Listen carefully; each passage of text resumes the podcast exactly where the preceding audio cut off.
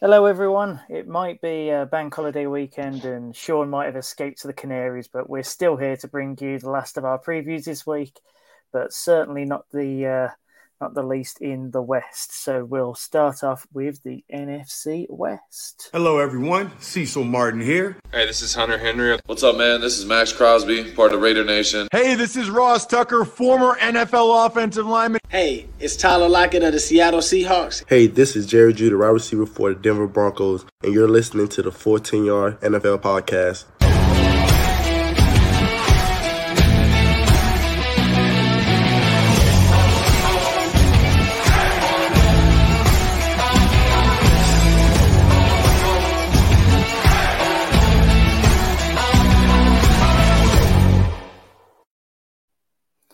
Yes, we have come to the final week of our divisional preview pods. It's been a long road, Steve, but we're finally here. It's the end of the preseason. At long last, it's the end of the preseason. We can talk about proper football. How are you today, sir? Oh, it's so good, isn't it? We are almost there. I was just saying to you off air that I'm getting really, really excited now for the for the regular season to come around. Tomorrow is the last day of August, and then Wednesday is September, and that means football. September is the month of regular season football, and we are not far away now. It's a bit weird, it's a bit different this year with the with the change in the schedule. So now you've got three preseason games rather than four.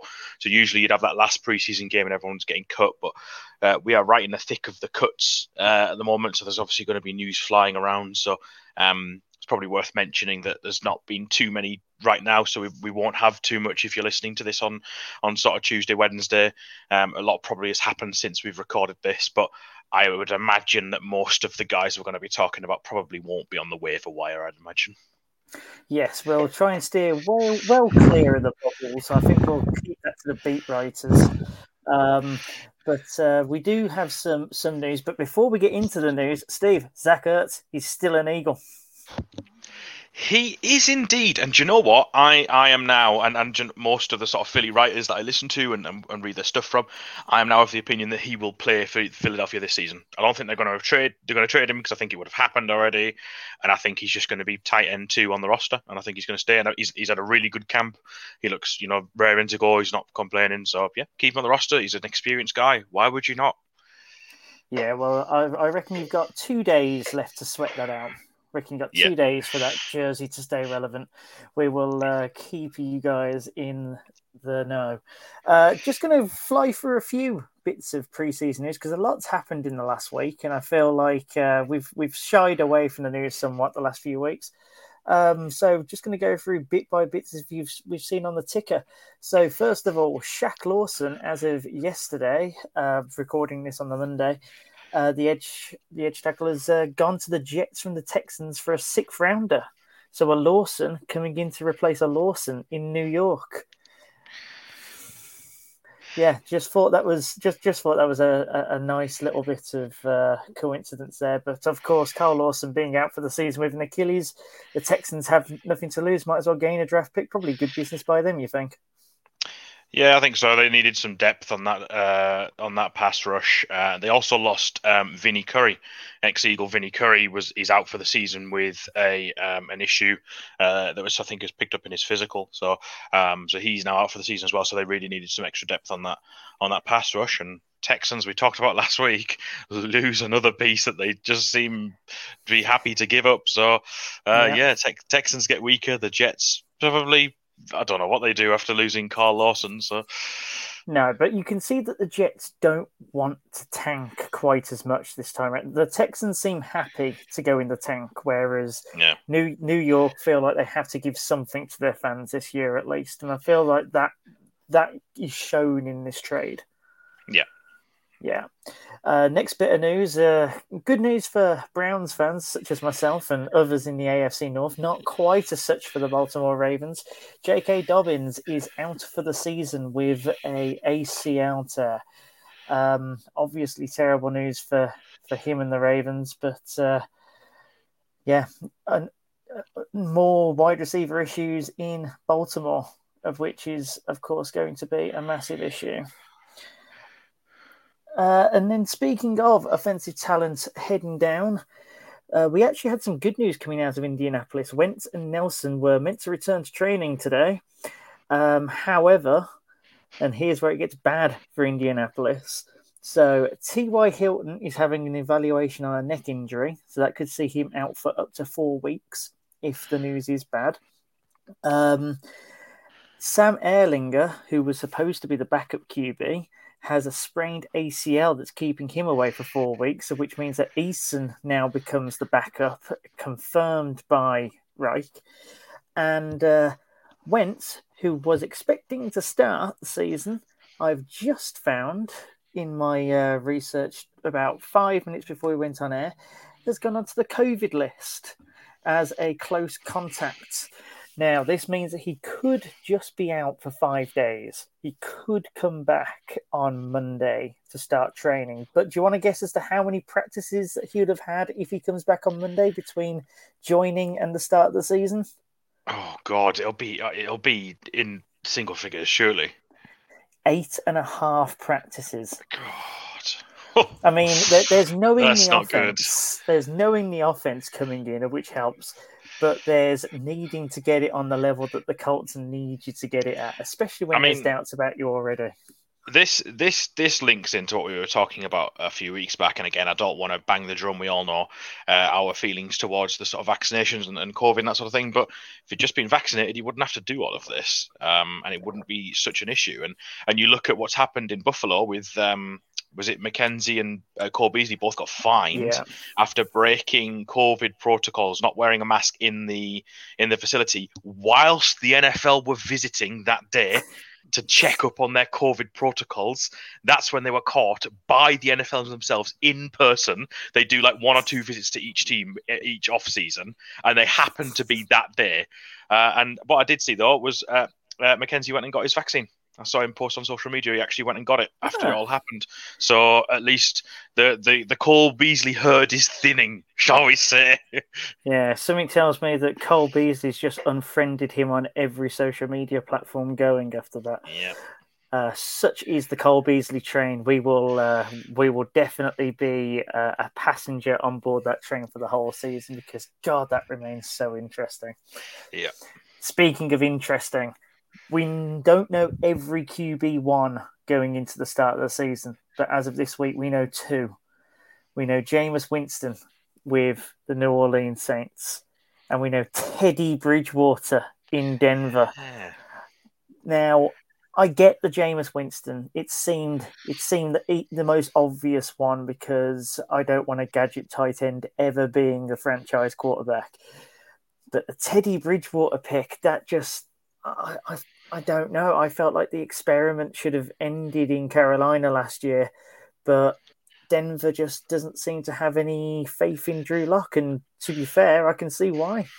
Yeah, it must be a shame for Drew Lock because it looked like he was starting to put some sort of green shoots down last season, and he had a couple of good games. He particularly started to have some good chemistry with um, Jerry Jeudy downfield, um, which we'll we'll obviously touch on in the in the um, AFC West preview later in the week. But um, yeah, that was a bit of a surprise. I, you know, at at Bridgewater and Lock, there's probably not much between them. You should, you, you must think that they're they're another team that's going to be looking for a long term answer at the position. Um, it just a bit of a curveball, but I guess you know uh, maybe Bridgewater's got a bit of a higher ceiling than Lock has. I don't know, um, but I, the Winston, the Winston sort of um, uh, him becoming QB one doesn't really surprise me from Right. from people I know that have been watching the Saints. Apparently, he's been playing really well, um, and actually proving you know some people right, saying that he's you know he's he's got what it takes to be the, the sort of number one guy. So. You know, best luck to him. I hope he does do well. I hope he does sort of um, rekindle his career because I think he deserves another shot. And, and that Saints talent uh, roster, as we said, is is talented. And, and if they can keep him upright, you know, if, if if Michael Thomas gets back on the field. But one you didn't mention, one you didn't mention is we also found out that um, obviously no surprise to anyone that uh, Trevor Lawrence has been named the Jacksonville starter. Oh, that wasn't news. Come that wasn't news, but what happened after that was uh, Philadelphia traded for our main man Gardner Minshew. so Gardner Minshew comes to Philadelphia to probably be the backup to Hurts. He- He's coming at QB three probably, and I imagine over the season once he learns the offense, he'll probably take over from Flacco as QB two. So I'm immediately growing the biggest mustache I can. Immediately. does Gardner Minshew end up trying to take Jalen Hurts down as QB one? That's the question. There's going to be questions about that in November, I'm sure, because Minshew mania follows him wherever he goes. It, do you know what? He's on a rookie deal. His contract for this year is like eight hundred fifty thousand dollars, and still on a, a, rookie deal. Yeah, still got two years left on his rookie deal, and um, uh, as a backup, I'm absolutely fine with that. I think he's quite a good backup. I'm just, I'm not saying he's going to start. I don't want him to start, but as a backup, you know, I quite happily happily take him. I think it's a good deal for a sixth rounder as well. Do you know what seems obscene though? Minshew seems like the kind of player. I don't know why it is, but I feel like he's been around for a lot longer than he's been around. I was incredibly I shocked to hear you say he's on a rookie yeah, deal, and they're thinking, yeah, yeah, seven year veteran that you've never really yeah. heard of before. Yeah, just came crazy, isn't it? But yeah, so uh, no, but yes, I did, I did admit that one, but for good reason. And uh, yes, we still don't know who is the QB one in the two most. Uh, most exciting spots to hear about, of which is San Francisco and New England. Although I, if they don't end up going with, um, if Cam Newton isn't forced into the QB two slot, then Mac, Mac, Jones must be wondering what he's got to do, because I think he's had an outstanding preseason. Um, yeah. And Cam Newton continues to look bang average. But then again, though, I'm not in the facilities day in day out. I am just a I'm just a lonely sod in England giving my thoughts on a pod. Anyway, I digress. Let's kick into the NFC West before I dig any further into the news because we could be here all night just talking about news. No, we want to preview some damn teams. So I think that you'd agree with me Steve, when I say that the NFC West has got to be one of the most exciting divisions, not just currently, but for a fair few seasons. It's been one of which has been incredibly intriguing and where, you know, it's really open. Yeah, absolutely. I think I think the NFC West is one of the I think probably the only division in football this year where you could make a legitimate argument for every single one of the four teams being able to win the division. Now, I'm not suggesting that that you know one of them you know all of them have a chance but i think you could certainly make the argument they're all they're four very competitive teams they're four teams that are accomplished and have got answers at, at, at skill positions and at key positions um, you know, say what you will about certain coaching staffs and certain, you know, quarterbacks and that sort of thing, but I think they've definitely got talent around them on each roster. Um, and, you know, LA adding in uh, Matt Stafford makes things very, very interesting. Sure. JJ Watt joins the division in Arizona. Um, you know, and you, you you get the continuation of Russell Wilson in Seattle, and then you get the the quarterback question in San Francisco with the addition of Trey Lance. So it's a fascinating division. It's the one that I think is always really exciting.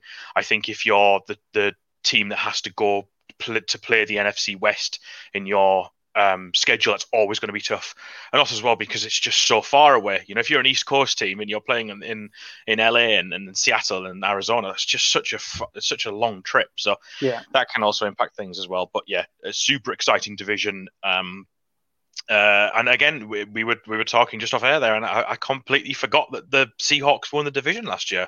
I just assumed it was the Rams. I just completely forgot that it was the Seahawks. So um, it just shows you how good it is that you you sort of just forget because they're you know all the, the teams are so loaded.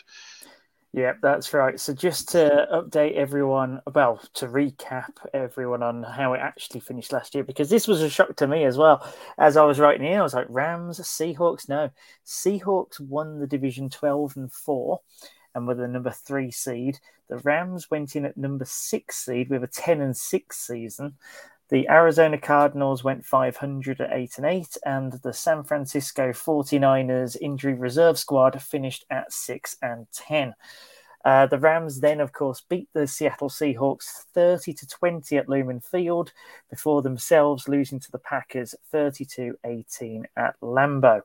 Um, so I'm I'm going to kick off with the Seattle Seahawks as is customary in our previews to go in position order.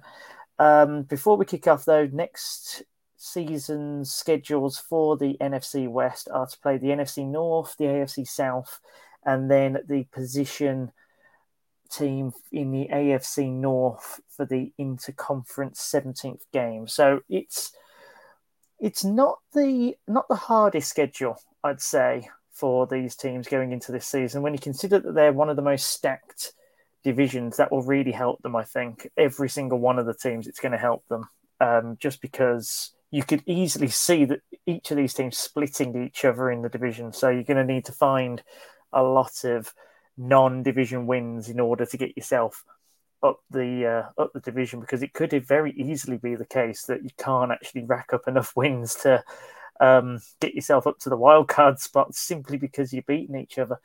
But uh, I digress. So Seattle, let's kick off with Seattle. Um, Twelve and four season, obviously. Um, there was a lot of talk about the offense being not as explosive as in previous years, but there's not a lot to say that that was actually true. Um, I mean, they were middle of the road in terms of the passing game, that around 250 yards per game uh, in the air, but they still scored almost 29 points a game. So, you know, there, there was a really strong offensive game plan in place. Um, it was only because, as well, of them becoming rather turnover um, prone that they started leaning on the ground game a bit more. But um, Russell Wilson did sort of throw his dummy out the pram towards the end of the year, and Brian Schottenheimer paid the price.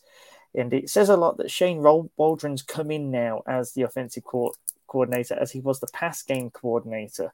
So that I think immediately puts that entire decision on the hot seat.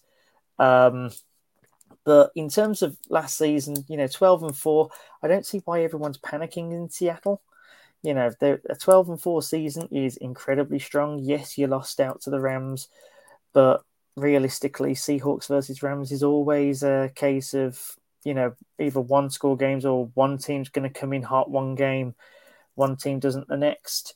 Um, it was a really good schedule last year. They played the NFC East and the AFC East.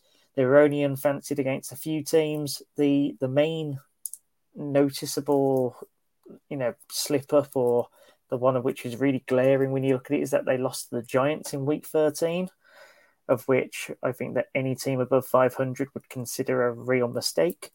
So, yes, I can understand panic on that, but realistically, they didn't have any other slip ups. Um, yeah, so the offense looks fine. And when you look at it as well, I mean, you, you look at the skill positions, you know, Carson on the ground, Metcalf and Lockett on the wings. Um, the defense was actually much improved. It's still an average unit, and it's definitely not the Legion of Boom of old, but they'll be able to hold their own.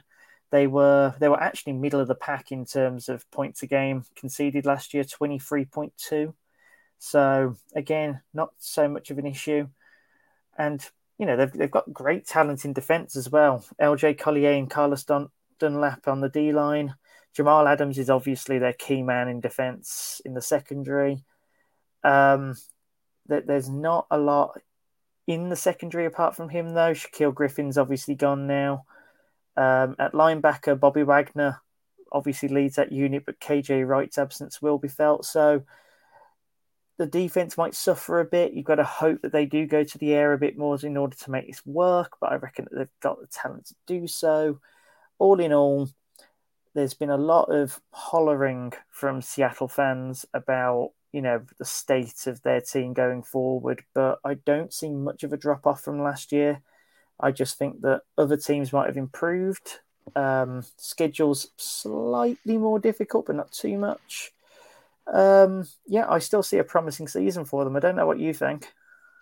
Yeah, I think with with Seattle, um, they are one of the teams that they've got they've got several guys. It's not they're not just relying on one guy. They've got several sort of key players where if they play well, generally the team will win. You know, Russell Wilson obviously as the, as the quarterback. If Russ plays well, generally he can drag that team to wins, and he's one of those players um, where he elevates that team. Um, if if if their team is not playing well, he can um, um make the team play better himself. Yeah. But you look at wide receivers like DK Metcalf and Tyler Lockett; they're both you know crucial to that game. And if if either one of those has a good game, you know that they're doing well in the air. Um, uh, losing Carlos Hyde, I think, is is going to be something that, that might be um, a bit of a, a, concern for Seattle. They've had problems with the ground game for a little while, and they've had injuries. And I'd say ever since ever since Lynch left, they've never quite had the answer at running back. Um, They're not allowed a ground game anymore they, had, they had a ground game and now they're not allowed one. That's yeah. why they got rid of him. Yeah, and and it's and you know I, I, I, like Chris Carson. I think he's a good back, but he's not you know he's not pulling up any trees. Um, and I think so long as they can just keep the ball moving and so someone who can pick up those first downs when they need to on on third and short situations, then they they're going to try and um, you know use the air as much as they can. And obviously Wilson with his legs as well is also going to try and extend plays and and um, you know, get those crucial first downs. But that I think the problem with Seattle, and you know, uh, you know, you could also look at guys like uh, Duane Brown as well at left tackle. He's such a huge piece of that offense. Um, but I think the problem with Seattle is if one guy goes down, like if they lose, like Tyler Lockett, for example, you know, all of a sudden that you know Russell Wilson's weapons diminish, and I don't know if if Seattle really can cope with that. Um, you mentioned the defense, like yes, obviously the, the you know they've still got some key pieces like Jamal Adams is obviously a superstar. Bobby Wagner's you know one of the best linebackers in the league, if not the best. Yeah. Um, you know, so they've got some key pieces there, but again, they've lost some players. You know, I think um, I think losing Griffin, I think, will actually be a bit of a, a, you know, I think that's an under the radar sort of pickup from Jacksonville, and I actually think that they might feel that a bit more than most people are letting on. Um, I'd say so absolutely. Yeah, I, I think I think he might be a he might be a bit of a, a, loss for them in the secondary, and you know I think this Seattle team is always going to be there. Obviously, Pete Carroll's a great coach, and they're always going to be in and around the question. And so long as so long as Russell Wilson is upright, you know that he, you know, they're, they're going to be in the conversation. Um, you know, I think I think Wilson's one of the top three in the NFC. I think if you if you're sort of looking at quarterbacks, he's he's that good. He has the ability to make plays. He's not just a typical running quarterback. He's you know he can actually throw the ball as well. He has he has both skill sets, and he's proven that time and time again. And I think you know I, I think with this um, Seattle team, I I would pencil them in to probably make the playoffs again. Um, but like you said as well, you mentioned that the, the divisional games this season are going to be so important in this division. And I know we keep we keep sort of saying that about certain divisions, but this one especially, like given how competitive this division is going to be, if you go two and four in your division, you know where else. It. Yeah, where else are you going to get the wins from? Now you mentioned Seattle's schedule this year. Just quickly on last year, they went they went five and zero oh into their week six bye week. Like that's a perfect start. Um, you know, and and they, they, you know the teams they beat weren't all like chumps. You know, they beat the Falcons, the Patriots, the Cowboys, the Dolphins, and the Vikings.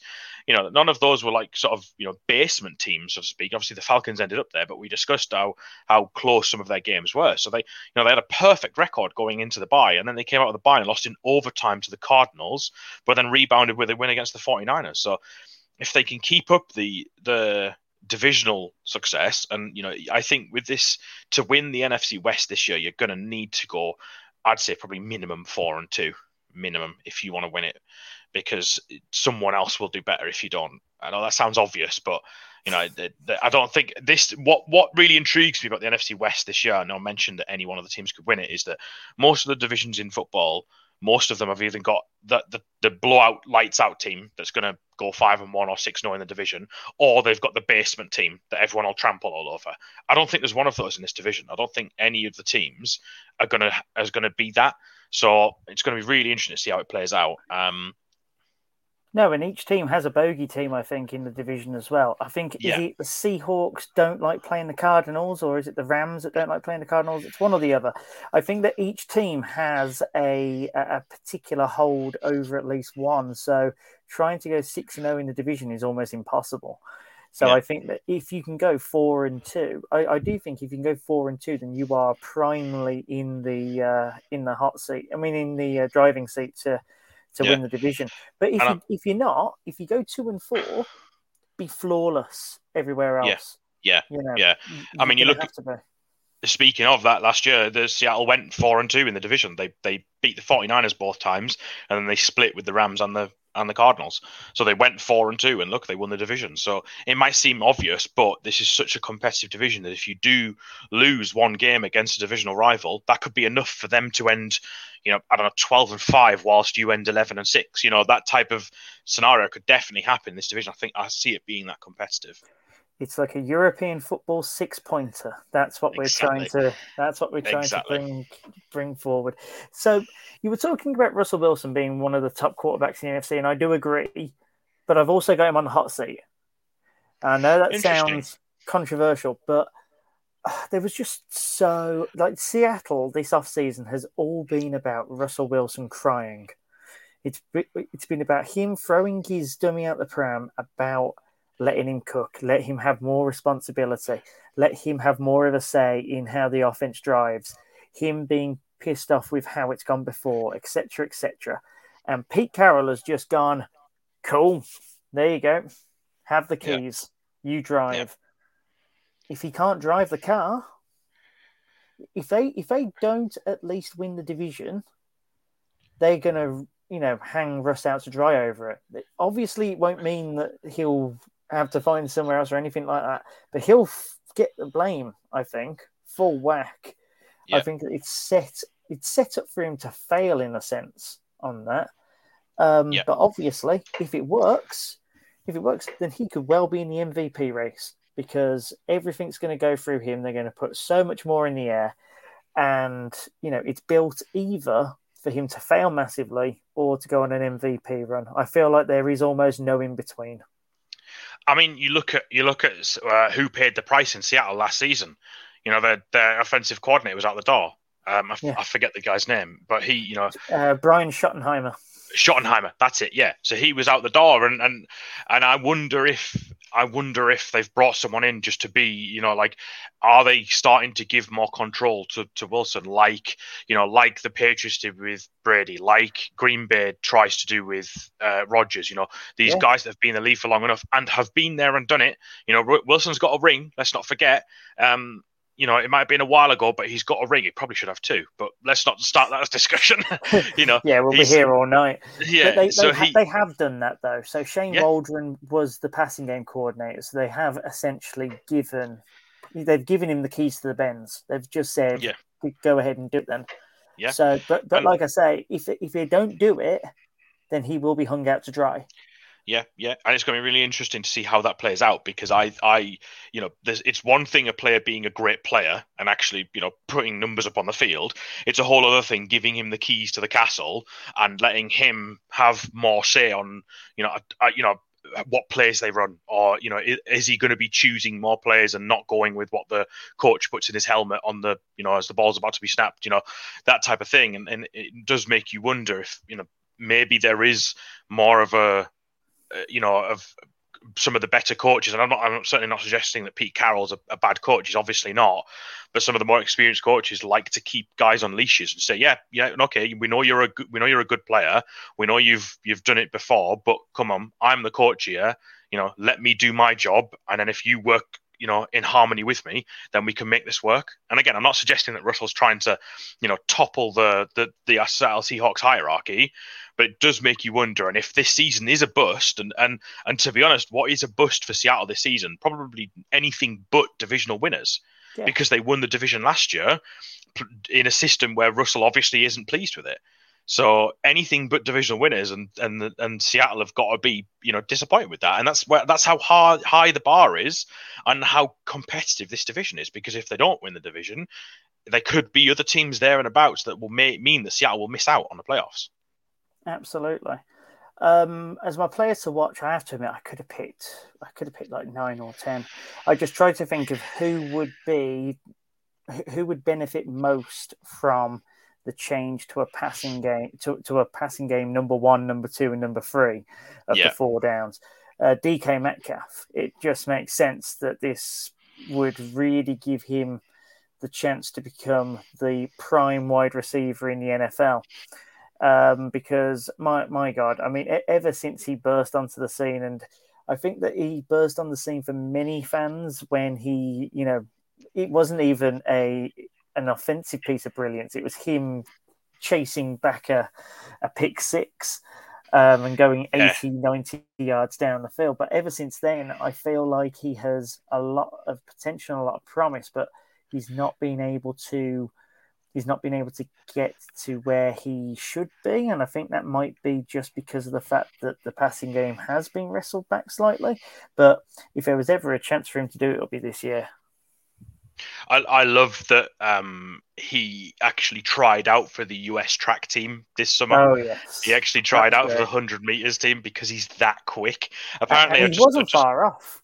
Yeah, yeah, yeah, yeah. I mean, he's he's lightning fast. I've just I've just checked the uh, the game. It was against Budda Baker, made the interception, um, and uh, he caught him down, and he apparently hit twenty two point six miles an hour whilst he was running, and he was it was a full like eighty yards. He went to to catch him, like it was you know end zone to almost end zone to catch him. So yeah, I, I, I really like DK Metcalf. He's also he's also a monster as well. He's you know he's not a he's not a slim guy. He's he's built.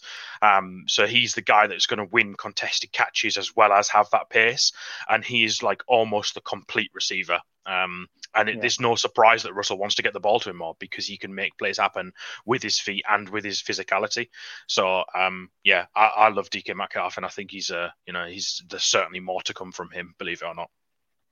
Excellent. Right, let's go to the team that we actually thought won the division but didn't, uh, but ended up getting the far bigger prize of getting knocked out by the Packers in the divisional round, the Los Angeles Rams. Steve, take it away. Tell us your thoughts, your musings. Paint us a word picture. Yeah, so LA is such an interesting one this season because they've obviously made the, the trade to get Matt Stafford in the building, um, and the Jared Goff era is over, um, and he moves on to Detroit, and they also gave up two firsts to get him, and we discussed this from the Detroit angle a few weeks back, and I, I made it clear that I think Detroit won that trade, but yes, whilst Detroit won the trade, uh, LA is going to benefit from the fact that they've got a much better quarterback in Stafford. Yeah. You know, like it's. I think it's going to be really interesting to see how Stafford works in a better offensive unit than he had in Detroit, because I don't think he ever quite had a you know uh, he might have done in, in in certain seasons but i don't think he ever quite had the, the the best unit around him and certainly didn't have a offensive mind like sean mcvay um, so it's going to be really interesting to see how he fares in, in a new environment. Um, you know, and, and during those during those years at um, uh, at Detroit, Stafford was only selected to the Pro Bowl once, so he's a Pro Bowler, but only once. Uh, that was in 2014 when the Lions went 11 and five. Um, and apart from but apart from a 10 and six season in 2011, um, they've only had two of the winning seasons. So he's been on the back of a lot of a lot of losing seasons. His career record is 74, 90 and one. so he's actually got a, a losing record in his career. Yeah, and that is what a lot of people are wary about the fact that he doesn't that, that he doesn't grind out wins where you know the team is as you said earlier Wilson is the kind of guy that would be able to go into a team and elevate the players around him does Stafford elevate the players around him and I think that there is a good argument to say that he probably doesn't based on Mm. Ba- based on previous experience, but there are also people out there that say that QB wins is not a uh, is not a QB stat. So Yeah. uh, yeah, I mean, it's it's going to be interesting to see how their offense changes and, and evolves with Stafford instead of Goff. And I think that it was reported a lot towards the end of last season that McVay just lost faith in Goff, and Goff just obviously wasn't the guy in LA anymore. And I Yeah. sort of get it. Like you know, they they have the pieces there to be a challenger, and and you know. I think I'm quite high on the Rams this year. I, I like Stafford. I don't think he's a top five guy. I don't, I'm not even sure if he's top ten, but he's he's obviously a better quarterback. He's an upgrade on Goff. I think we can all agree on that. How much of an upgrade remains to be seen, but I think he's an upgrade on Goff. Um, but if you look around their roster, obviously they've got Aaron Donald, the, you know, the best pass rusher in the game, and and and I think was voted in number was it number two or number three on the it was NFL's number two. number two on the NFL, and that was the players rankings as well. So that's not just that's not pundits, that's players ranking That- players in that's the league. that, that's quarterback sick to death of seeing his face Yeah, as they're about exactly. to reel off a Yeah. pass. Yeah, Yes, as yes, as he's about to snap their arm.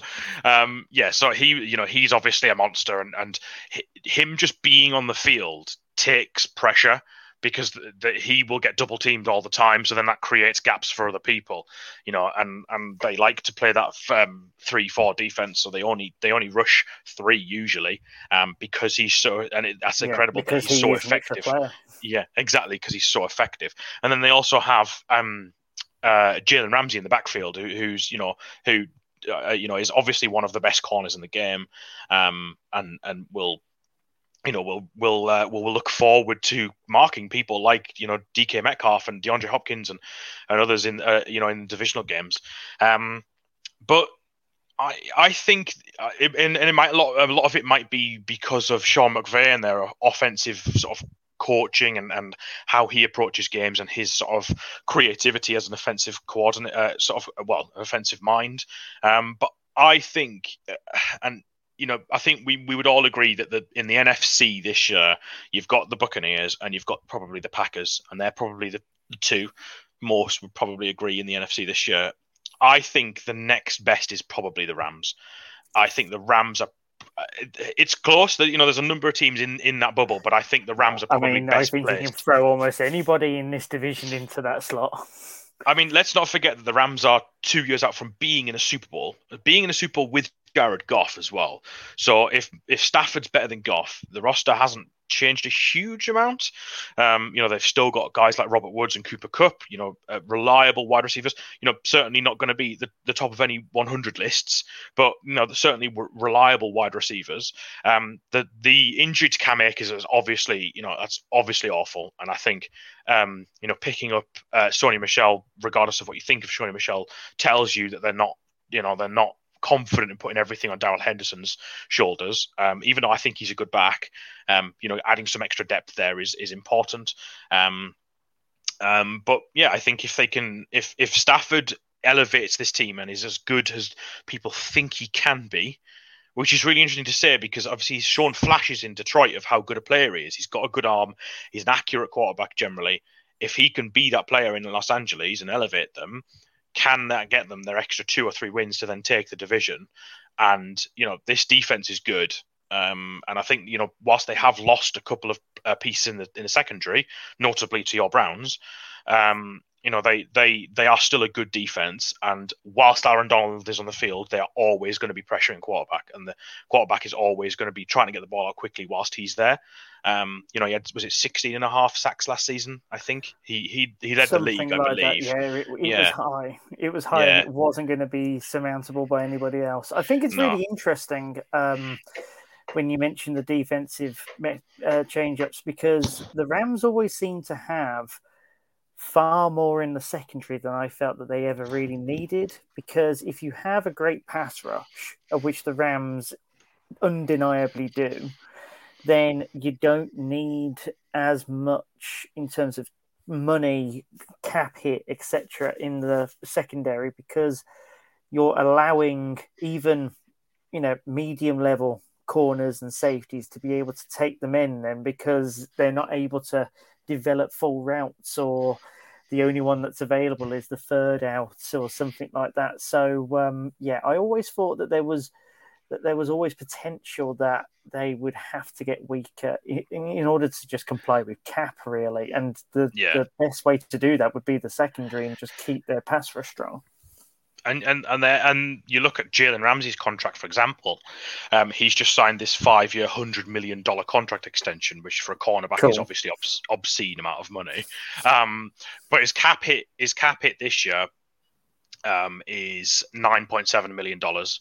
Uh, but then next year it goes up to twenty three point two. So it's a massive jump straight away. So on a single cornerback and got a single cornerback exactly. So you look at that and you think like their their win now is very much now. You, you look at their where some of their cap numbers are this year. You know, Stafford, Donald, and Ramsey are the three biggest, but Stafford's cap number this year is only twenty million dollars. You know, that's certainly not the 30, 30 odd that a lot of quarterbacks are getting paid. Um, so it's it's it's interesting to see, and, and it's also going to be interesting to see what they do with him as well, because um, his uh, his cap number after 2022 is, is void. So he's only actually there on a two year deal. Um, so he can they can get out of this deal if they want to I believe, after this season, but he's only on a two-year deal. So if it doesn't work with Stafford, are the Rams going to be back in a um back in the hunt for a quarterback again? And like how many how many years now have the Rams not had a first round pick? It's unbelievable how many times they've not had a first round. The last time they had it, I believe, was Jared Goff. Yeah, ex- yes, I think it was. Yeah, and they had to trade up to get him as well. So, you know, they don't believe in picking first round talent. Instead, they believe in trading for them and paying them, and that's surely eventually the you know, you know the the, the cows have got to come home.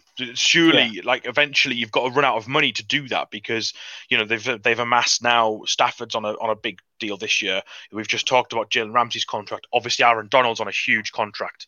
Um, you know, you look at some of their other players. Um, you know, Tyler Higbee's number this year is is seven point four million. Uh, Bobby Woods five point eight. Andrew Whitworth five point six. Andrew with Andrew is not getting any younger, so you know they've got some some big numbers, and it, it does make you wonder uh, how long they can keep doing this before they have to start investing in younger talent. Yeah, um, part of me thinks that that's also a it, has been an intentional brand exercise as well. Obviously, moving back to LA, they've had to they've had to re-energize the market of which obviously had to say goodbye to the Rams when they moved to St. Louis. So yeah. they've had to almost rebuild the market. And how do you rebuild a market in the best possible way? You do it by winning and having recognizable talent. So yeah. I think that they have definitely been in a win now mentality for, you know, for the next few years, probably. You've probably got another two, three years window before they have to start selling people off. And by yeah. that time, they should still be in the building and doing fine. And I reckon that they will have achieved their branding expectations by that point. So yeah. it's there's probably from an owner perspective, if not a GM perspective, you know, there is probably something there in terms of they just trying to make the Rams look really good because of, of, you know the Chargers have just started to do that as well. We'll touch upon the Chargers obviously later on in the week, but you know people are finally starting to watch their games as home fans because they've yeah. got something to root for and recognize. So yeah, yeah, I reckon that that plays quite a bit into it as well. Yeah, and don't forget as well, there's the Super Bowl this year is in SoFi Stadium. It's at it uh, LA this year around, you know, and Tampa became the first team to ever play a, a, Super Bowl in their own stadium last year. Could the could the Rams do it this year? Um, yeah, something which my missus likes to continuously tell me is, "I told you, didn't I? I told you when they first got it that Tampa would end up winning, being the first team to win a Super Bowl in their home city."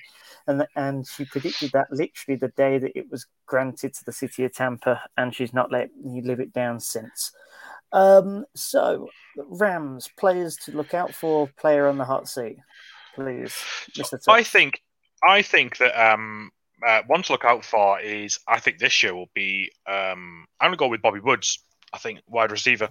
Um, I think that he's now going to find himself in a better situation since um, since Goff's out of the building, um, and I think that that now that he's got a, probably a more reliable quarterback, shall we say, um, uh, I think you're you're going to see that that uh, Bobby Woods is going to have probably a, a, better time of it. Um, you know, last year he he was just a smidge under. Um, under a thousand yards receiving, 936. But the two seasons before that, he had both thousand yard seasons. Um, you know, he's a reliable uh, target, and I think he's. Uh, I think he could, he could be in for in line for a good season. I think he's certainly someone that will benefit massively from the uh, from the Stafford trade. Um, um, so I think I'd, I'd select him, and, and, I mean generally just their sort of wide receiving room. They'll probably be running rubbing their hands together um, with the idea of, of playing with a potentially much more reliable quarterback than than Goff. I, you know, I I don't I, am very indifferent towards Jared Goff. Like he's he's okay, he's not amazing, but I think Stafford is an upgrade, and I think the the the wide receivers will will benefit from that. No, fair um, enough. Your hot seat. In terms of the hot seat, um, it's mm, it's quite a difficult one to pick. You could go it from a couple of angles. Like you could potentially say maybe like Darrell Henderson because of Cam Akers' injury, and there's going to be a lot of pressure on him to, to be the anchor in the run game. You know, they've brought in Sony Michel, um, who has left a lot to be desired in in um, New England, you know, a lot Yeah. another first round failure in New England, and you know, is he going to revitalize his career in LA? Who knows? Is he just going to be a sort of third down guy? You know, um, but I think yeah, there could be a bit of pressure on Henderson this year because of Akers' injury, and probably not through no fault of Henderson's own. I don't think he was probably expecting to be the number one back, but here we are. Um, and I would. I don't, eh, and I would, I would sort of preface this, but I don't think he's going to get sacked or anything. But I would also say perhaps, maybe um, Sean McVay, just because, uh, again, and I don't think he's going to be sacked. I'm not suggesting he will be sacked, but I think you know they went to the quarterback, uh, they went to the quarterback, they went to the Super Bowl a couple of years ago, um, and they've just the the front office is again giving him another big talent and giving up future picks again to get another big talent in the door in the name of Stafford, which they did previously with Ramsey. You know, they've got a good enough roster. They were they had they had a winning season last year. Um, and, and and should have probably beat the Packers. They were close to. Um, and obviously there was the issue with Goff and his fitness was it his thumb. I think was was the issue just before the game, and it led you know didn't people didn't think he was going to play. Um, and so that that roster went to went to a um, uh, went to a divisional game and, and ended up losing to the Packers, and they probably should have won. So, you know, again, I'm not saying he's going to be under pressure, but it's similar to the sort of Russ situation in Seattle. Like, if if if the Rams don't win the NFC West this year, surely they've got to be saying, well, we went out, we got you Stafford, you've already got some big players there. You know, what else have we got to do for you? What else do we need to do before we you can build a team that's good enough to go to the ball game? And it sounds weird saying that because they did go to the Super Bowl not long ago, but they were so bad in that Super Bowl as well. Yeah, it's almost So- like it didn't count. Yeah, exactly. And it, I mean, one of the worst Super Bowls I've I remember ever watching. Yeah. Um, but yeah, I think you know it's it, it, it does make you wonder because you know they're uh, again as we just mentioned they're you know the, the Stafford question is only a potentially a temporary answer. Are they going to extend him if if he doesn't um you know if he doesn't play well this year? He's already thirty three. Um, you know, you could argue certainly the wrong side of thirty and not getting any younger. Um, and if they do extend him, that's going to take him into his late thirties. Is he a guy like you know, like Rodgers, like Brady, like those types of guys where they can still play into their sort of late thirties.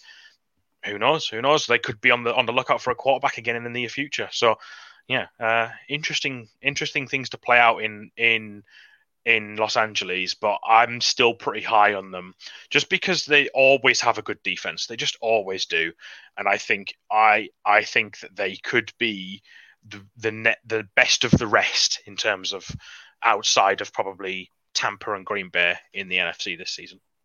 So are you tipping them for the win in the division then on that front? Oh, I don't know. I, I, I mean, I we'll obviously come to it at the end of the pod, if- but sh- mean, let's save it for the end of the pod. Uh, you, yeah, You're already if you ask me again in ten minutes, that. I might. If you ask me again in ten minutes, I might change my mind again. So I don't know. It's gonna be. It's gonna be so close. I think.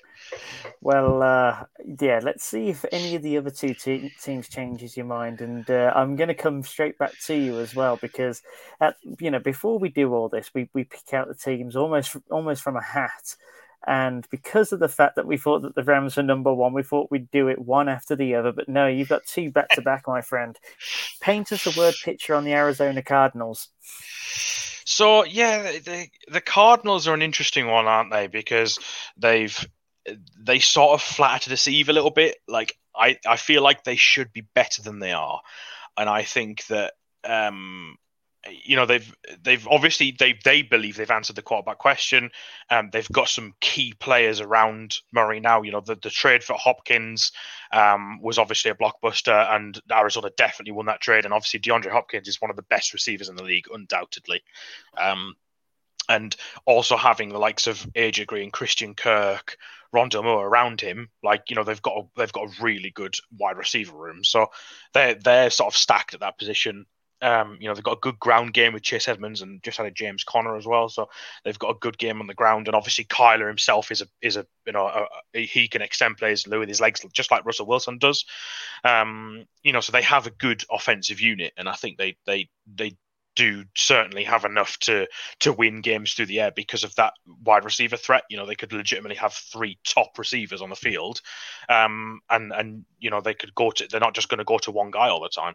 Um, and you know the addition on the defense, the addition of JJ Watt was obviously the, the big blockbuster addition in the off season.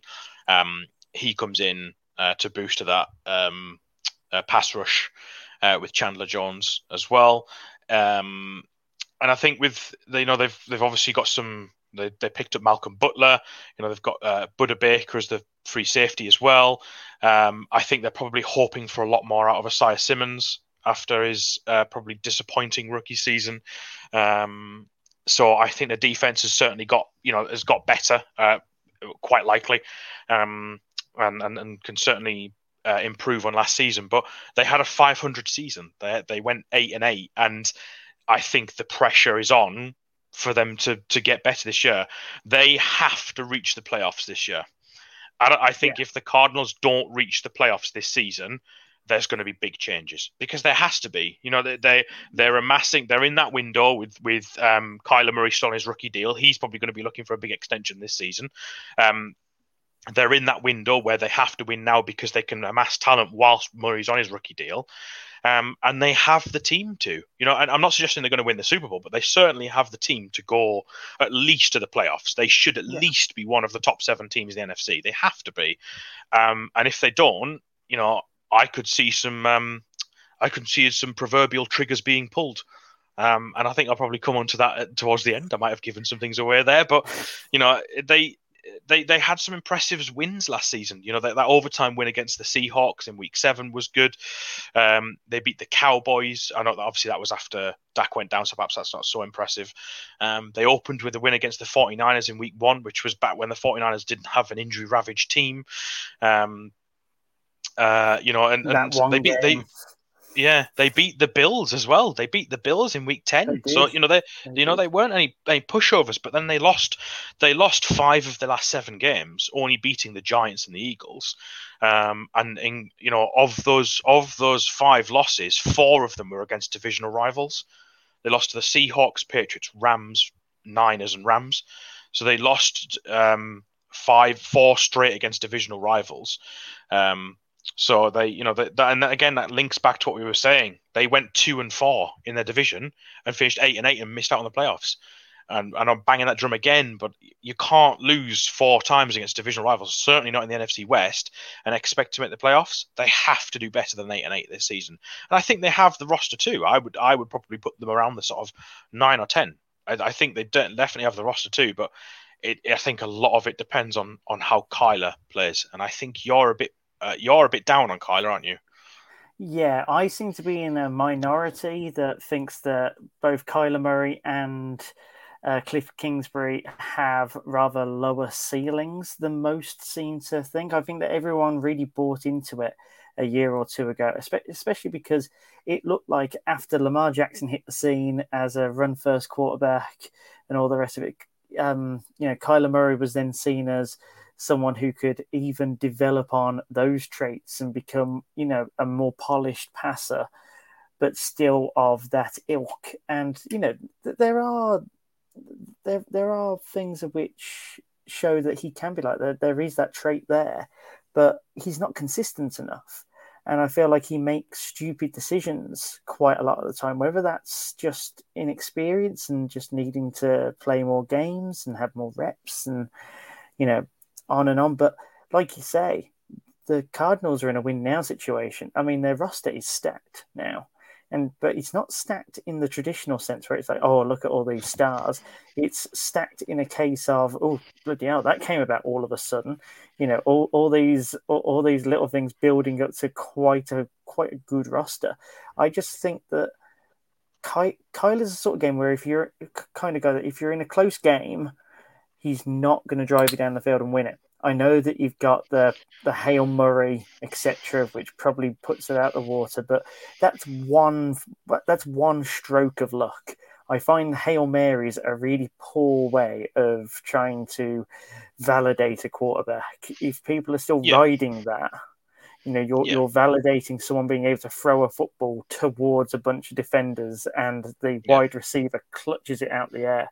So yeah, I, I am I am more down on them, and that's why that they're not in the same echelons as the others. To me, I definitely have them as as the ones at the bottom of this division. That doesn't mean they're a poor team. It just means it's a stacked division. Yeah, yeah, absolutely. You know, I think you know being bottom of the NFC West is perhaps not necessarily as certainly not as bad as being like bottom of like the NFC East. You know, it's yeah. uh, it's a much much tougher division. You look at Murray's season last year. He, he believe it or not, he went to the Pro Bowl. He was selected as a Pro Bowler. Um, obviously, they only he only went the team only went eight and eight, but he had a sixty-seven point two percent completion record, just just shy of four thousand yards. He was twenty nine yards shy of four thousand on the season. Um, twenty, but the problem is twenty six touchdowns with twelve interceptions. It's almost fifty percent. Like that's a lot. When when you consider that was it Aaron Rodgers that threw for was it forty eight and five I think yeah. it was. Now, I, obviously, I know that's the gold standard. You know, that's the that's the best of the best. But forty-eight and five compared to twenty-six and, and twelve, like that's who he's up against. Unfortunately, that's who he's up against. If you if if the Cardinals want to go all the way and they want to go to the ball game and they want to get to the NFC uh, conference game, uh, the NFC Championship, they're probably going to be up against the likes of a Aaron Rodgers or a Tom Brady, you know, yeah. more than likely. And they're going to have to go up against that. And can they rely on Kyler Murray to be the guy that leads them over that hill? Um, and uh, you know, I, I, I think he was he's certainly a better he's an upgrade on you know I think they went through a, a, few seasons of not really knowing what to do at quarterback and he was certainly an upgrade on that and obviously he has that ability to to extend plays with his feet and that is valuable but does he have the ability to do it in the air, especially when he's got that receiving corps around him? You know, like DeAndre Hopkins is one of the best receivers in the league, hands down. He's so good at catching the ball and he pulls out some incredible catches. But is Kyler Murray the guy that's going to put him in the position to do that? Um, and I think their defense, to touch on the defense, is going to keep them in games. I think their defense is going to keep things um, keep things close. You know that pass rush is is frightening. Um, you know if JJ Watt can stay healthy, I know that's been a big issue of his lately. Lately, but if he can stay healthy, I think they've got a really good pass rush there, um, and there's going to be a lot of pressure on Murray's shoulders. Um, and I agree. I, I don't know if he's got the the the sort of ability to elevate the Cardinals to where they need to be. Um, um, so yeah, yeah, I feel like the roster the roster elevates Murray rather than Murray elevates the roster. Yeah. Yes, yeah, it, it, yeah, and there are certainly some circumstances, you know, like you'd you'd look at probably Seattle and say that Russ elevates the roster, whereas yeah. if you look at Arizona, the roster elevates Murray, and that's you know that's a sort of a really good point actually. That I would be, you know, if if they can't win with him, and they go another season, let's just say hypothetically they don't reach the playoffs this year, you have to be asking questions because the difficult thing with with the Cardinals and the problem they're going to be in now is that now you're in a situation where he's looking to get paid soon because he's now done two years in the league. He's yeah. in was he in the same class as um, Baker? No, he was in the next year. Next year, the number one pick the following year. That's right, correct. Yeah, so he's going to be looking to get to seal his contract, if not this year, maybe early next. Um, if they don't get in the playoffs with him again, are you prepared as the Cardinals to pay him the going rate of thirty-eight million dollars a year plus to seal him as your starter for the next four years when he's probably not worth that money? You look at the likes of you know Carson Wentz, Jared Goff, you know guys like that that are now out of buildings that they only joined five years ago, and they're now no longer the starting quarterbacks. And those teams have taken cap hits of like $27 million for the Rams, and the Eagles have taken like a $33 million dead cap hit this season to get rid of them. Do the Cardinals want to lock themselves into that with a guy who may or may not be the answer? You know, and that must be such a difficult question to have to answer when you've got a guy that you're still not sure. And I think so much hangs on this season to see what they do. And if they blow it away and they end up, you know, twelve and five, and they they you know amass all of our expectations and more, then great. You know, they probably have got their answer and they probably will lock him up. But you know, if he if he has like a sort of um, a Josh Allen season, yeah, they're definitely going to pay him, absolutely. But I think it's more likely that he has another nine and eight or eight and nine season, and they are no further along knowing what the answer at quarterback is than they were this season or last. Yeah, and I feel like it's it's of it, it, it's almost of no fault of the Cardinals either. I think that no, no, no, if if that does happen, and I do predict that, I predict a 500 season for the Cardinals. Just a spoiler for later, but hmm. it's because of a number of things, such as their schedule, their division, the fact that I don't think that Kyler's going to convert the close ones, and the fact that Cliff Kingsbury seems like a one-trick pony as well. Yeah. I mean, if Yeah. you look if you look down their their schedule just quickly for this season, they start at Tennessee, tough game. Minnesota, say what you will about the Minnesota, that's a tough tough game. Jacksonville's obviously probably a, a win. Away at Los Angeles Rams, again divisional game, going to be really difficult. Another divisional game against San Francisco. At Cleveland, that's a tough game. Uh, versus Houston, they'll probably pick up a win there. Uh, versus Green Bay, you know, potentially a, a, a, an opponent later on in the postseason if they want to get there. Really tough game. Uh, they come back with a divisional game against San Francisco. Um, Carolina in the middle of another divisional game against Seattle. Then they hit their bye week, week 12. They've got quite a late bye week this year. And they and come back quite a lot. That, that, that's quite a lot in those first eleven games. That's, Yeah, that's a lot of big exactly. names There's some all in a row. really, really tough teams in there. Absolutely, really tough teams. Um, and by their bye week, they've still got to play the Rams and Seattle after that uh, in terms of um, divisional games, and they get Chicago, Detroit, Indy, and Dallas. So you look at those, and in terms of if they go two and four again in their division, let's just assume they do. Like, where are they going to pick up the other seven wins to go nine and eight? I don't know. And even if they do go nine and eight, if they've gone two and four in the division, It's not you would enough. probably assume that someone in their division is going to have a better head-to-head record than they are. Um, you know, they win. They probably win against Jacksonville. They probably will against Houston. They probably win against Carolina, Dallas, and probably Detroit. They're probably the five games I'd give them. Then maybe two divisional, maybe three divisional. So maybe they have they are going to have enough when you look at it like that. But you know, it's not as simple as that. It's not as simple as saying that they're going to win all of these games because they will slip up somewhere. It always Yeah. happens in the NFL. Yeah, ev- Um, everyone has a mulligan. I've already predicted the one for the Browns. You've probably already predicted yours with the Eagles. Everyone has their mulligan, and it's going to be against a stupid team, and it's going to be that Sunday where you feel like throwing stuff against a wall. I reckon Yeah. Arizona has one or two.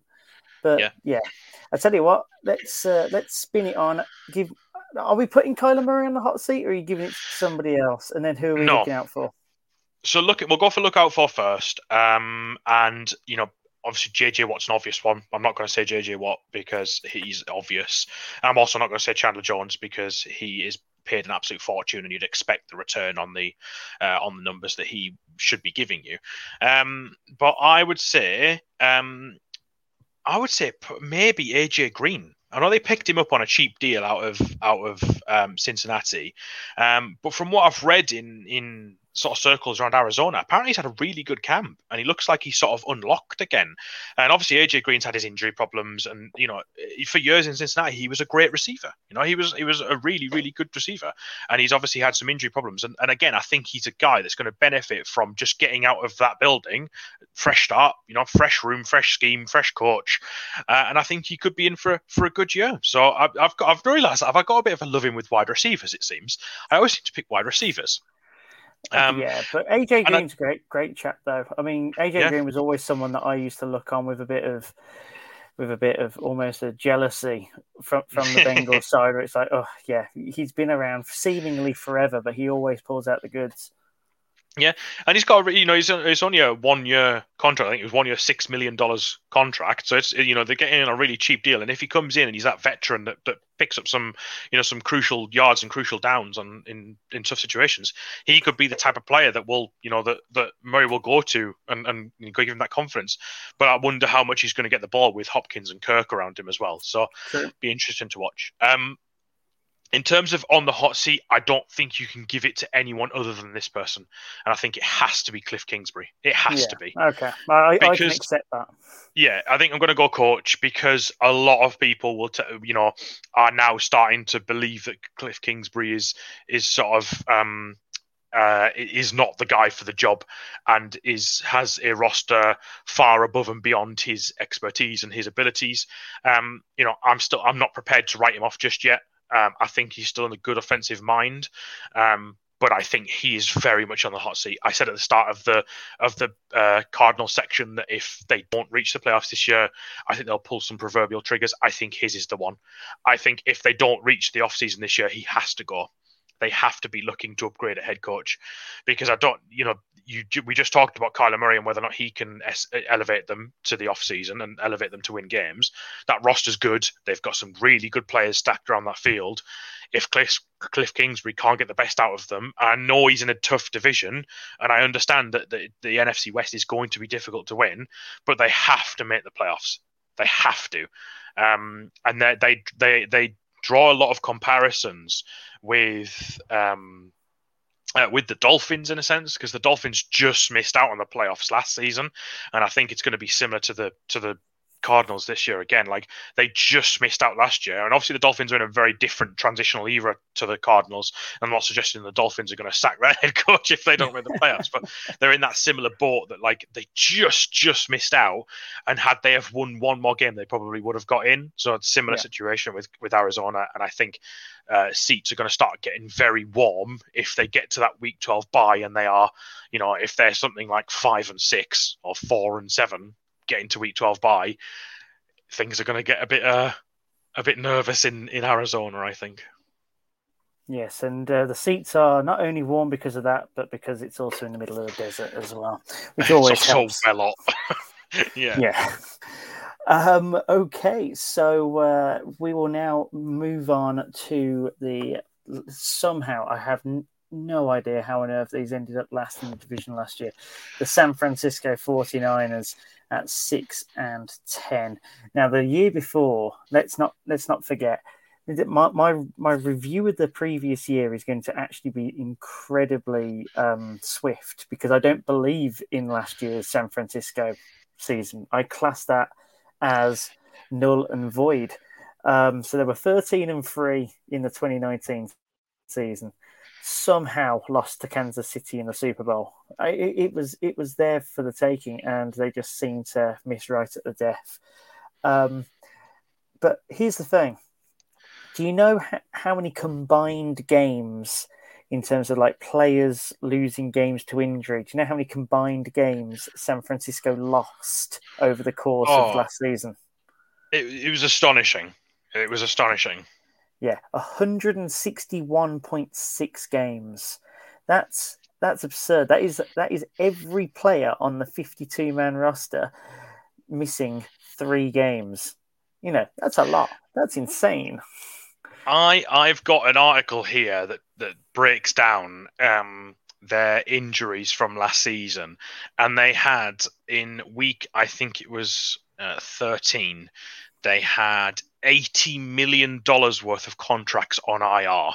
That's so going right. into the game against the Packers, including uh, Garoppolo, uh, Richard Sherman, Solomon Thomas, who did his ACL, Nick Bosa, who also did his ACL, Dee Ford, George Kittle, Raheem Mostert, uh, Ben Garland, and some uh, and other players as well. Jordan Reed, Ezekiel Ansah, Jalen Hurd, Jeff Wilson. Like they had so many players on injured, injured reserve, and the story of last season, as you rightly said, was just injuries, injuries, injuries, injuries. Yeah, which is why I don't believe in it. I don't believe in their record last year. In fact, actually, I thought that it was incredible that uh, you, you, know that they, they beat the Rams twice and uh, beat beat the Cardinals, and they also ran the Seahawks close. You know that from a team that had zero luck last year. I thought fair play. That shows that there's still a great team in there. I don't think that much has changed in terms of the ins and outs. So I'm going to go back to nothing has changed from their 13 and 3 season, apart from the biggest question, obviously, which blows all of this up, but maybe not, of which is the fact that they've just put Trey Lance in the building after trading up for him at uh, number three, of which yes, throws everything into um, into contention. But if they start with Jimmy G, I won't be mad. If they continue with Trey Lance, they, you know, um, Shanahan must feel like he is the best man for the job and elevates the team. And if you're elevating a 13 and three side, because that's what they actually are on paper, in my thoughts, you know, then, uh, you know, who am I to say anything? Yeah, and and I think the the the Trey Lance pickup is obviously you know got a lot of people talking, and obviously the question is still not answered about um about who's going to start Week One for the 49ers. But I think, regardless of who does start, they needed some kind of insurance for Garoppolo's injury history. Yeah, they needed it, and obviously, like he he's obviously tore his ACL before. He spent most of last season on IR, as we've just discussed. They needed a backup. They needed some kind of some kind of option to go to when he's inevitably going to get injured again, because he will. You know, he unfortunately he will, um, and I think he's it's it's good that they brought someone in and they he can start learning. And I, you know, obviously Trey Lance, he's a rookie. There's a, a lot to be seen. I, I, I like what I saw, and I think he'll fit that scheme. He's he's a guy that will. He's he looks like a sort of a almost a, a running t- style quarterback. I'm not sort of penciling him into that sort of camp straight away, but he can certainly make plays with his feet. Um, and you know, you look at um, Jimmy G. Last season, he missed ten games. The season before, when they went 13 3, he played all 16. Season before that, he only started three. Season before that, he only started six. So you know, it's he's obviously had injury history and has got problems with it, and he's also turns he turns thirty this year as well. You know, so he's he's uh, on the brink of thirty. So they're gonna uh, move on from him sooner or later. I wouldn't be surprised if he plays again this season and he's the start of this season, but I think they move on from him uh, sooner rather than later. But I think what does go under the radar, under the radar, away from the quarterback conversation, is if, and this is a big if, a lot of players can come back from injury successfully. This roster is stacked. It really is, and people seem to have forgotten it because of the record last year. There yeah. are so many people not giving San Francisco the props that they deserve. Um, you know, like, like I said earlier in the review, and I am sorry, 49ers fans, if you were looking for a more in depth uh, more in-depth preview but you know be be happy in the sense that you've got two people here that seem to think that actually just just rewind the 2020 preview and listen to that one because that's what it actually should be. You know you you should you should go from where you left off against Kansas City in February of 2020 I think potentially one thing that you could possibly pick up. I think their defense is stacked. Like that front line, the four, they play a four-three. That front line of Arik Armstead, Javon Kinlaw, DJ Jones, and Nick Bosa with Dee Ford as well is that is a, that is an astonishing amount of power there. Um, and they're gonna they're gonna create a lot of offensive lines headaches uh, across that line. They've obviously got Fred Warner, Fred Warner as a linebacker as well. Um, you know, so they've got some some good players uh, in, in the front seven if you if you include them all. But I think where their issues come, if we were to sort of pour some water on the uh, on the 49ers hype train, is I don't know how good their wide receivers are. And again, here we are. We're talking about wide receivers again. I don't know how I've managed to turn it onto wide receivers again, but like, you know, Deebo Samuel, Brandon Aiyuk, and Mohamed Sanu. Like, Aiyuk's obviously had a, has a pretty good rookie season. He looks to step on from there. Deebo Samuel, you know, he's certainly not the number one guy like a DK Metcalf or, or a DeAndre Hopkins around the league. And then Mohamed Sanu, they traded a two for him from the mm. Patriots, I think it was. Um, and you know, it's, it's, probably a pretty solid receiver, but I don't think he's, you know, he's not tearing up any trees. So I think if you were going to find a, a, weakness somewhere, especially when you've got an, either a new quarterback or a quarterback that might be a bit nervous about getting injured again, and they're going to need to go to their receivers quick and get the ball out quick, are they going to be reliable? And again, I'm sort of playing devil's advocate here. Absolutely, and let me play devil's advocate right back You've got the the one offensive mind that can turn a average or slightly above average wide receiver into a into a king piece, and that's Kyle Shanahan. That is very true. It's it's not so much about the talent you've got as it is about the play calling. And Shanahan is a wizard. You know, say say say what you want. He will be able to scheme up something that's going to have defensive coordinators spinning for for entire games. And I actually really like Deebo Samuel and uh, Aiyuk. I, you know, they're, they're, they're, two that I take predominantly as second or third wide receivers in fantasy leagues. In fact, I just did it 10 minutes ago whilst we were talking on this podcast. I took, I took Aiyuk again. I think yeah. he's in my fourth fantasy team in a row. But um, yeah, so my point there is absolutely it's a weakness on paper but the Shanahan effect sort of takes that away. And I think that's why you're able to pay so many people on defense as well. Yeah. And in fact, I'll spin this back around. So you were talking about Nick Bosa and Fred Warner. Those are my two for the to watching on the hot seat. Oh, really? Um, yeah. So Nick Post, Nick Bosa, I think is going to have an insane season. You know, Mm. he he wasn't able to, he wasn't able to do what he wanted to do. Obviously, last season, he's one of those D linemen that I think should be in the same conversation as, you know, Donald Garrett, um, T- TJ Watt, JJ Watt, you know, I think that he's in that bubble if Yeah. he can if he can get back to the way that he was before he got injured, you know, I think that he is in that conversation. So I think that if uh, you get that impact, he's going to be the most impactful player for the 49ers. Mm. And uh, Fred Warner, great player, but he's on a contract year. You know, he Mm. is the main guy that in, I, I I read the guides for the for the hot seat stuff. I try to see as to what the story is behind the story.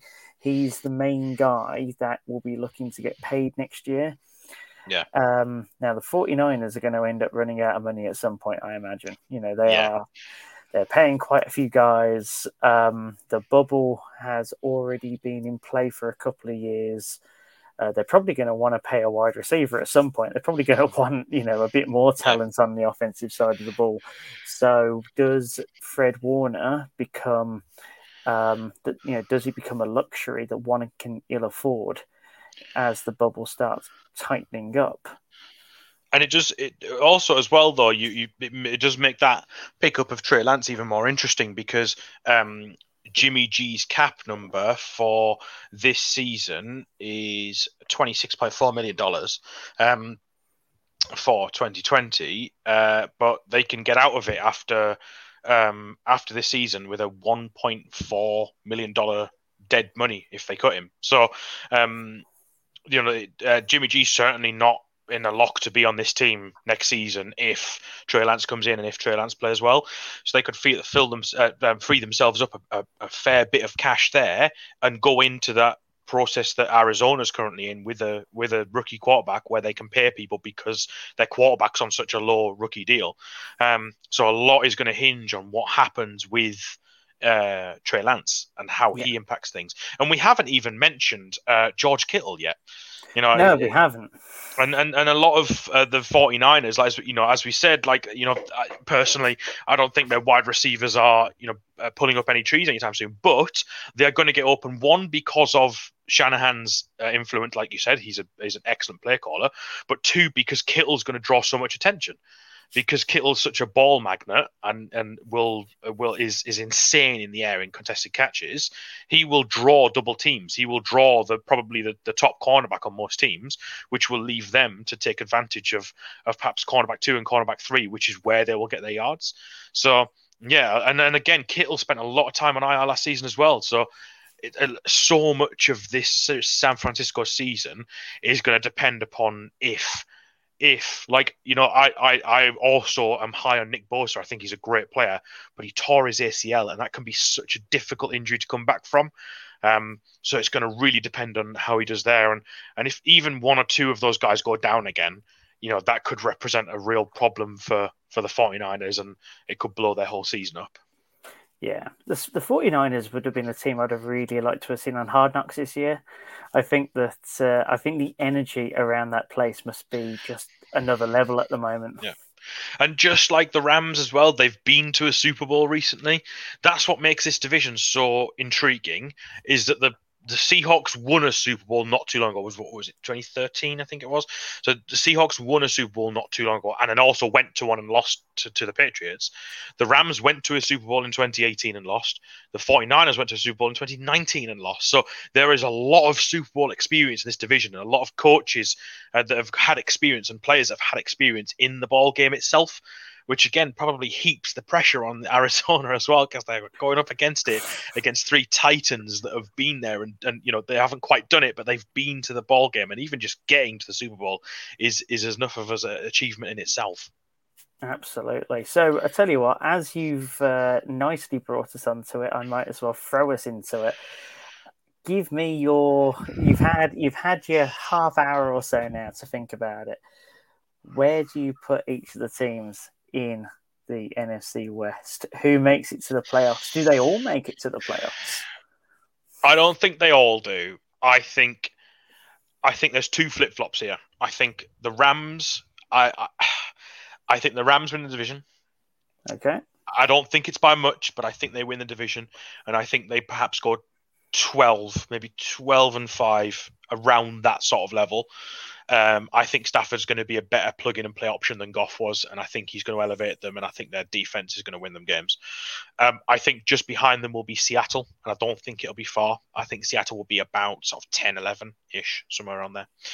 I think there's so much hinging on San Francisco's uh, health and whether or not they can stay healthy. And if Jimmy G goes down and Trey Lance is not it, then you know not only are they in the hole for three first round picks for the next three years, but also they've not got the answer at quarterback. So, um, you know, that's good. That's there's so many questions around that. But I think on paper, if we if we assume that their players are going to be healthy, and that they've they go back into the season with a full bill of health, a clean bill of health, I agree with you that roster is stacked, and I think they definitely have enough to have a positive record, and they could potentially even leapfrog Seattle and be around that sort of 10, 11 win mark.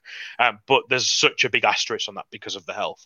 And I know health affects every team, and you know Russell Wilson, Russell Wilson could get injured week one. You know we ne- we don't know, but if we just assume that, I think them two are going to be up there and thereabouts, and I I can't. I, I think I side with you, and I just can't see Arizona getting above 500.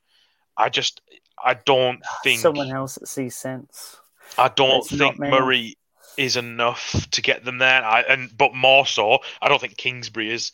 I think they finish maybe eight and nine, maybe seven and ten, maybe. Um, and I think Kingsbury Kingsbury gets the chop at the end of the season. Um, I just don't quite think they're on the on enough of an upward trajectory, and I think that the quarterback position is is is just he's not good enough to lead them to the NFC West. Um, so I think I think the Rams win the division, and I think wildcard spots for both Seattle and San Francisco. Okay, well, it looks like we are very closely aligned. I think I'm going to enjoy podding with you for the year because uh, we have, I think, gotten more and more aligned as the weeks have gone on. I don't know if uh, that's I'm, a good thing or not. it might be boring for the listeners, but hey, it's good for me on a Monday night recording this. Yeah. Um, so I actually have San Francisco winning it. Okay. Uh, I, that's going to probably be a bit of a shock to general consensus, but there is actually one thing of which stands above all. They have by far the easiest schedule in the division because mm. of the hmm. fact that they finish bottom, and I yes, think that that true. will help. You know, if you're looking for, you know, as you said, San Francisco, Rams, and Seattle could all be in a bubble of around eleven wins. Yeah if you're telling me that they've got three easier games, you know, three, in fact, four easier games because of the AFC 17th game as well. So they've got four easier games than the others simply based on ranking. You know, I mean, that will help. If, you very, very quickly run through their opponents this year, you've probably got six or seven teams that you would say are going to be sort of sub 500 teams. So they, they open with Detroit, that's probably yeah. you could win. They could win there that. They yeah. they then go to Philadelphia again. They could likely win that. Um, Green Bay, Seattle will miss those out. Arizona probably another tough game. Then they, have actually got a tough stretch after their bye. They play Indianapolis, Chicago, Arizona, Rams, but then they play Jacksonville. You know they could quite easily win that. Um, the Vikings, they've probably got enough to beat the Vikings. Um, Seattle, Cincinnati, Cincinnati, you know they should should win that. Atlanta, they should win yeah. that.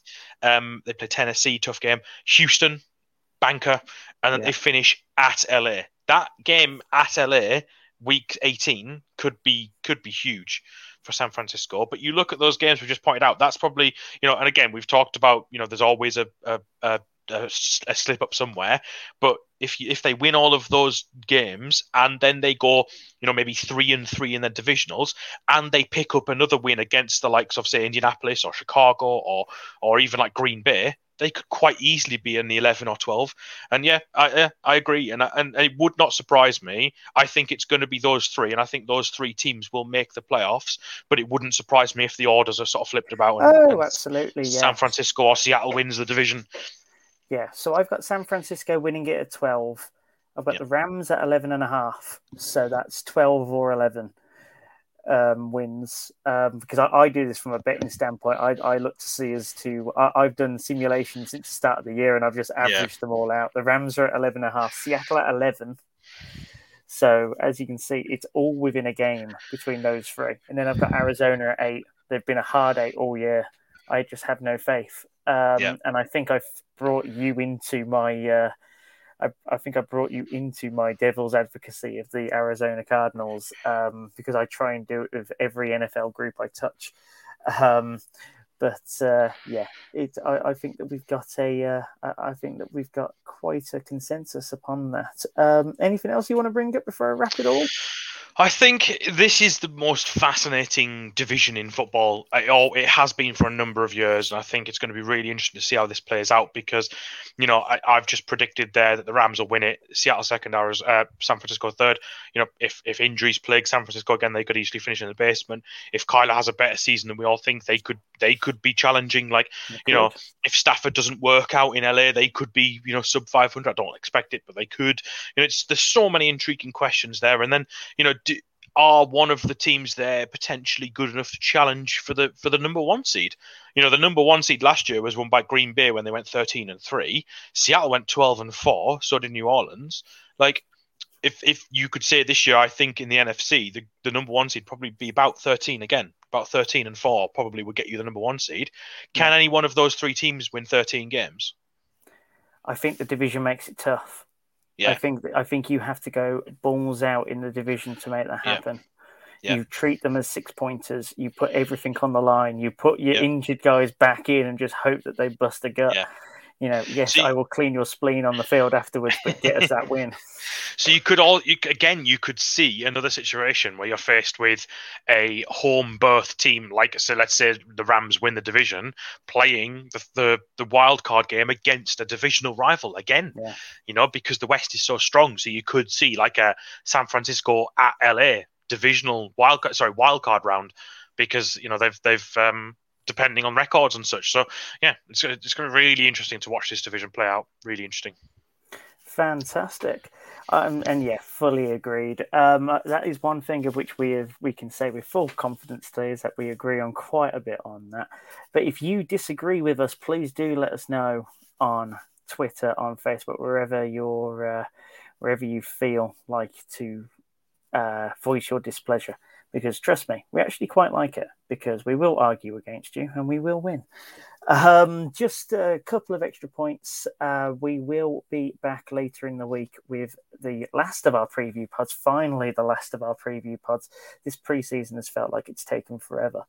Um, but with the AFC West, last but certainly not least, especially in our hut. Um, also, quite a lot of what we've spoken about today can be found in our sparkly new 2021 preseason. I mean, sorry, preseason guides. Imagine that just a guide just on the preseason. That would be terrible. No, uh, 2020, 2021 season preview guides. Um, we have three left for sale with the printed versions, they're at 19.99 on our shop. Or if you prefer the digital version, they are available for $3.99 if you use the code YARDS. That's Y A R D S, the plural, YARDS.